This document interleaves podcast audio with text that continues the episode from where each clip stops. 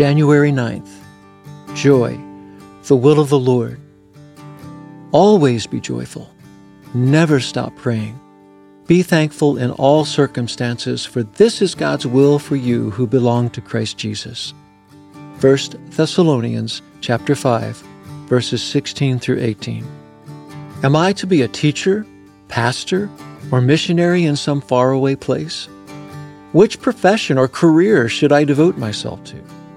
Should I work among the poor or help those suffering from injustice?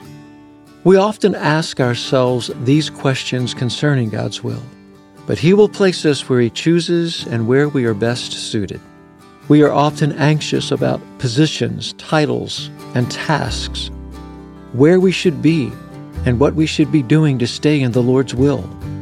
However, whatever our current position, title, or task, there are, as Christians, internal qualities and attitudes that are expected to manifest no matter our circumstances. These qualities reflect Christ and set us apart from the ordinary attitude of the world. Always be joyful. Does that mean we demonstrate a shallow, carefree happiness and smile to conceal grief? No. The scriptures here refer to displaying the deep seated joy drawn from our trust and obedience in God and His Word, a joy given and maintained in us by Christ.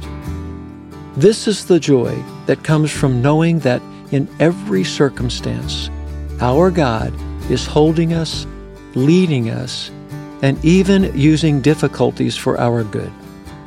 And as Paul reminds us in 1 Thessalonians chapter 5, verses 16 through 18, never cease praying.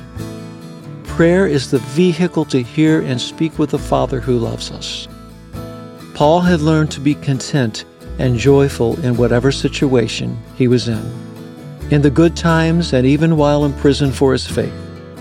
Like Paul, we should also be grateful and content in all of our circumstances no matter the position, title, or task we've been given.